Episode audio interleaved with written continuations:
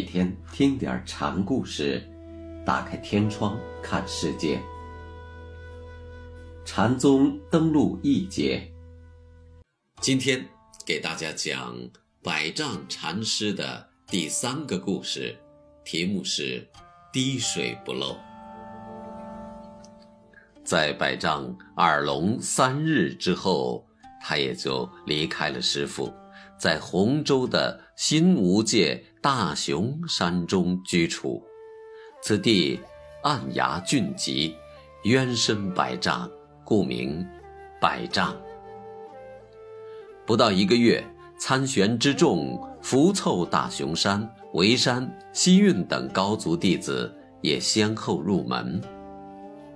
有一天，百丈向徒众说法：“佛法不是小事。”老僧就曾被马祖大师一声断喝，直震得耳聋三日呢。黄檗希运一听此言，不觉吐出了舌头。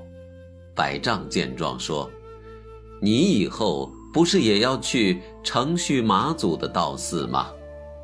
不不不，黄渤见老师这样问，赶紧说：“今日和尚一说，弟子就认识。”马祖的大机之用了，但马祖是马祖，我不认识他。要是弟子有心承续马祖，那我会断掉儿孙的。儿孙表示法字，黄渤的意思是，马祖的自性道体本身是不可认识的，只能从他的表现中看到这道体的现象。百丈问黄渤。是否要去承祀马祖？话里含着讥讽。既然马祖是不可见识的，那也就不可学。马祖是马祖，黄渤是黄渤，马祖的大机之用，只足以启动黄渤西运的自信，故没有谁承祀谁的关系。黄渤的回答可谓是滴水不漏。百丈一听，便说：“是这样，是这样。见地与老师齐，却只有老师一半的德行；见地超过老师，方可传授。你有超过老师处啊！这是禅师收徒的原则，也是禅门兴盛的原因。有一天。”百丈禅师正在讲法，有位僧人哭着就走进了法堂。百丈问：“你这是干什么？”